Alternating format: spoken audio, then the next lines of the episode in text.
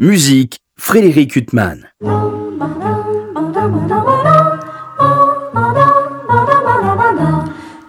Bonjour, vient de paraître chez l'éditeur Actes Sud le deuxième tome de la correspondance d'un compositeur qui nous est très cher et qui n'est malheureusement pas assez reconnu. Je veux parler de Paul Ducas.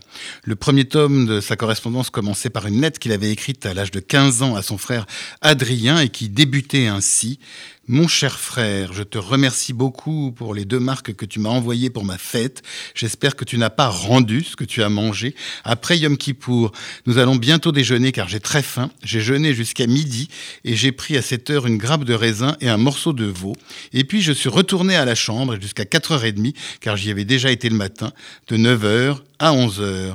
Pour beaucoup, Paul Dukas n'est que, entre guillemets, le compositeur de L'apprenti sorcier, ce poème symphonique notamment connu grâce à Mickey dans Fantasia de Walt Disney. Mais outre que L'apprenti sorcier est un chef-d'œuvre, il est l'arbre qui cache la magnifique forêt de Paul Dukas.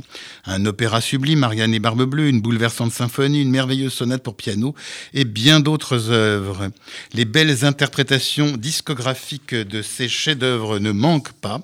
Et pour emporter un peu plus votre conviction, sachez que Paul Ducas fut un ardent Dreyfusard. Sachez encore que mort en 1935, il eut en quelque sorte la chance, entre guillemets, de ne pas subir les tragédies de la Seconde Guerre mondiale. Cela ne l'empêcha pas d'avoir pressenti dès 1933 la tragédie que l'avènement d'Hitler préparait pour le monde.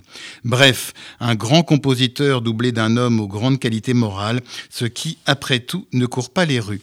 Cette correspondance est une parution qu'on peut saluer chez Actes Sud, contrairement à une parution récente des éditions du Seuil.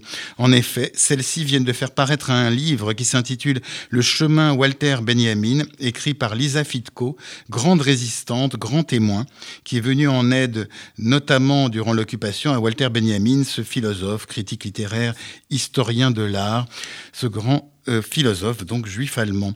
Celui-ci avait fui euh, le nazisme et gagné la France. Il avait fini par se suicider dans ce pays en 1940. Or, par qui les éditions du Seuil ont-elles fait préfacer ce magnifique ouvrage?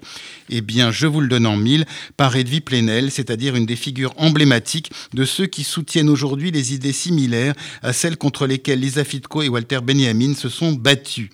Avoir choisi un symbole des accointances avec les tueurs islamistes pour préfacer un ouvrage consacré à une victime du nazisme, il fallait y penser. Eh bien, les éditions du Seuil l'ont fait.